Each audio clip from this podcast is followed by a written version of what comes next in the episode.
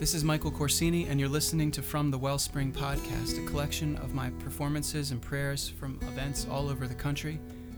This is an excerpt from a holy hour in the Bronx, New York. I pray it be a blessing for you and for your family. Good morning, everyone.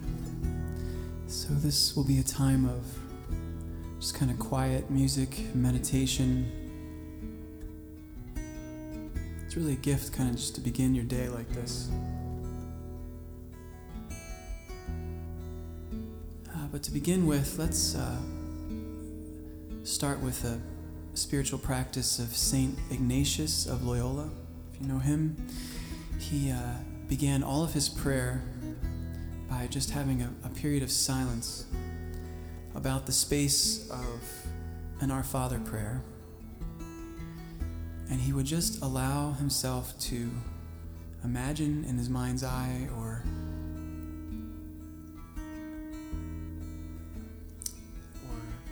become aware that the Lord is looking at him. And in a special way, especially because we're in the presence of the Blessed Sacrament, it really is true.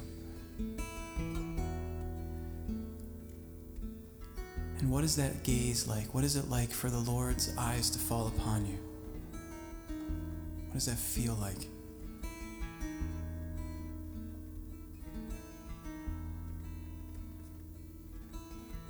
So, Lord Jesus, help us to know that you see us.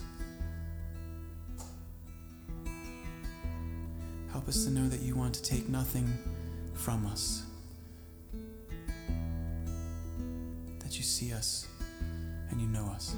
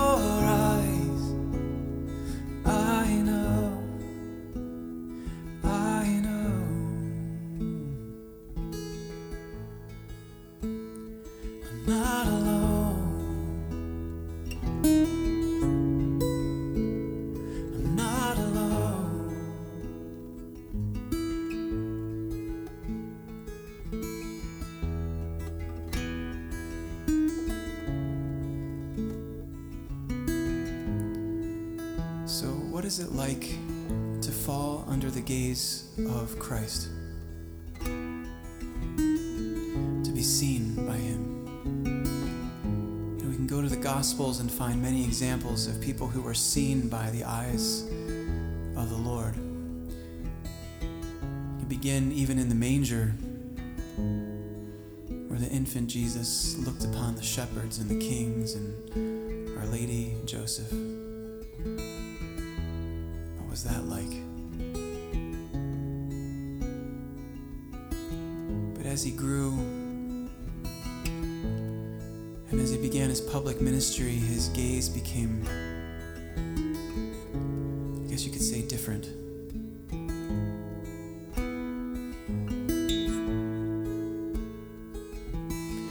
So, for our purposes this morning, I think a reflection on the woman who was caught in adultery. If you remember the story, somehow this woman was caught in adultery. She was brought out into the dirt streets. She was thrown onto the ground, and all those around her picked up rocks. They were going to stone her to death. And somewhere out of the midst of all these people walks in Jesus.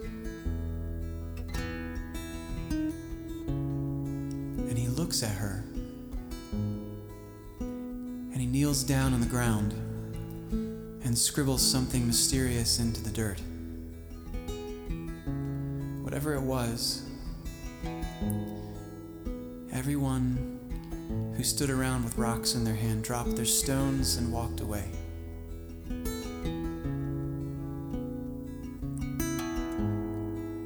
Jesus looked around and said, is there no one here to condemn you? And she looked at him and said, No one, sir. Imagine her astonishment. And then Jesus says something mysterious and freeing and lovely and beautiful. He says, Well, neither do I condemn you. Go and sin no more.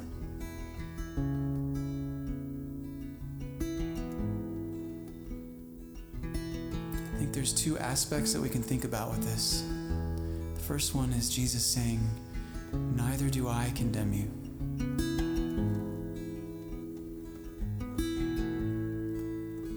Jesus, the Son of God, knew this woman's sin better than she did. And he being, you know, the second person of the Trinity, he has every right to condemn if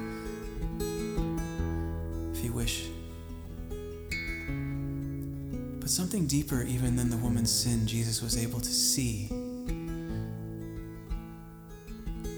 And that's what brought her to that place. Her whole history, you know. Maybe he saw her being abused as a young girl. And her trying to mask or medicate the pain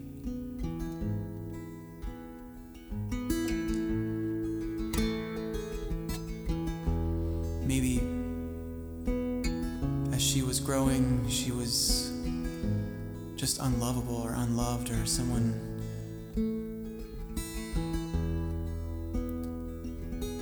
told her something about herself that wasn't true and she believed it. But whatever it was, she found herself in this place primarily because she was desperately thirsting and desiring to be loved to be loved by someone who would not take from her.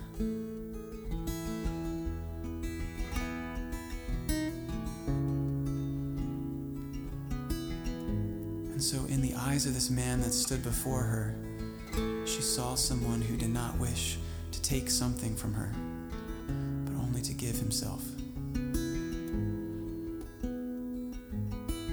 And so, seeing her whole history, he knew what brought her to that place. And so he said, Neither do I condemn you. Go and sin no more. So it's on a condition, right? Go and sin no more. The freedom that I've given you in this encounter, live in that freedom. Do not go back. Do not go back.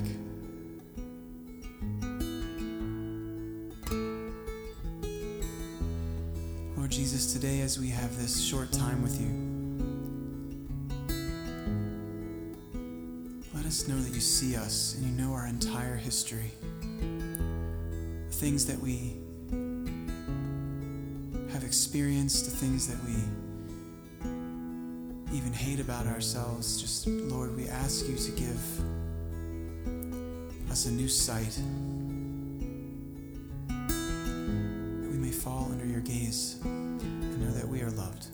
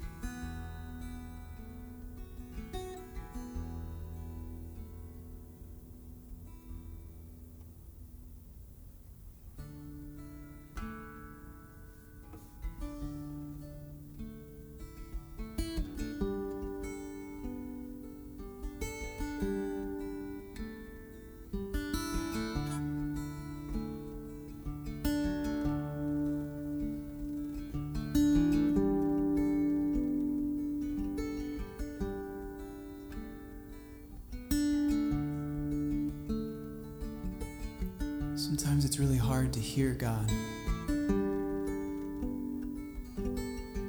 I know for myself, I find that I can go for long periods of time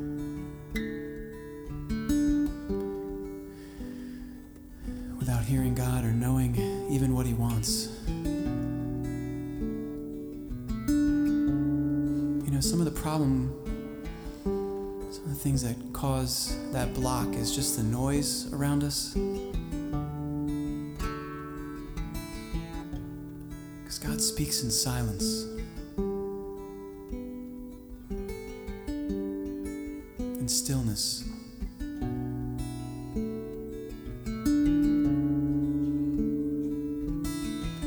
You know, sometimes the noise can come from outside.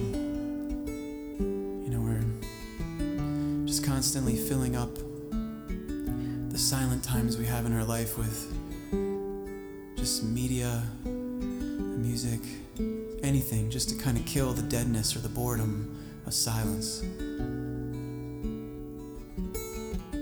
Sometimes the noise comes from inside us. Know, we find ourselves having a hard time just settling down inside,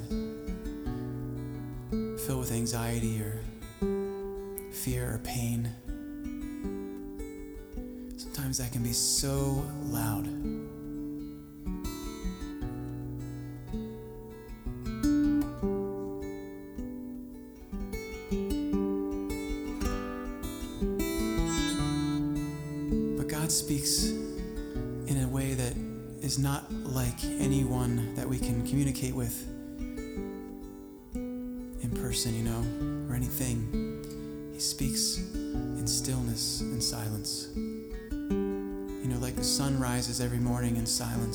Tree grows in silence, like a baby is formed in its mother's womb in silence. And you have two people who really love each other, and the love is deep. You know, they can sit in silence together forever, you know, and it's not weird. That's kind of like the silence of God, like the silence of the Eucharist, the stillness, just that still presence. And the Lord communicates His love to us that way.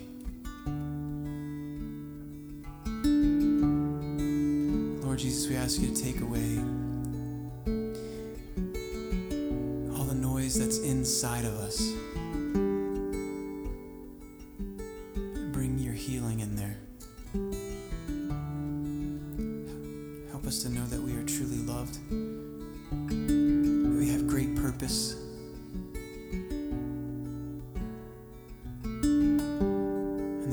has been done to us or by our own hand, whatever it is that causes us to dislike ourselves or to not be the person that we long to be, Lord, we ask you just to heal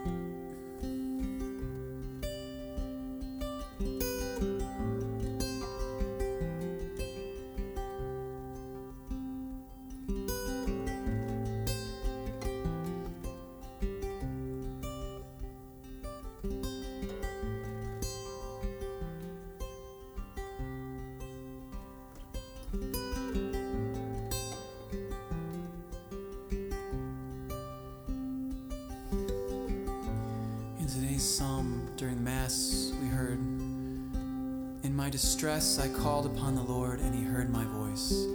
In my distress I called upon the Lord, and He heard my voice.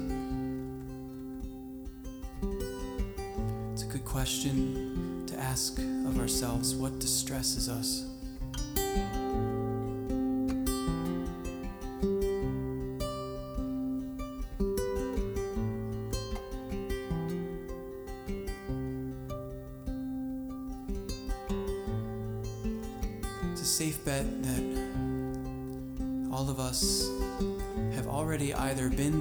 Sort of great suffering or pain in our life, or it is coming soon.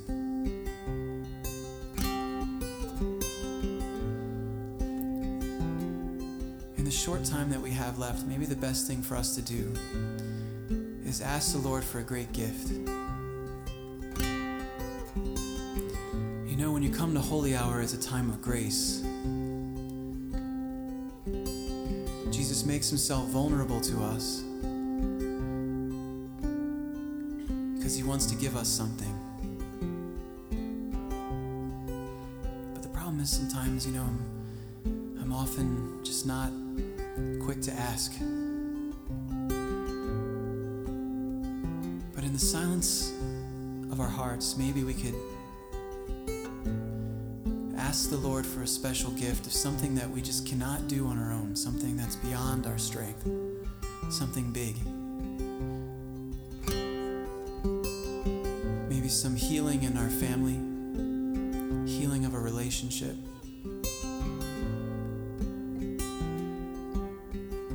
An overcoming of addiction. The ability to drop whatever that thing is in our life that we know that is holding us back from becoming who we are meant to be. The courage to embrace our cross. The courage to love ourselves, whatever it is.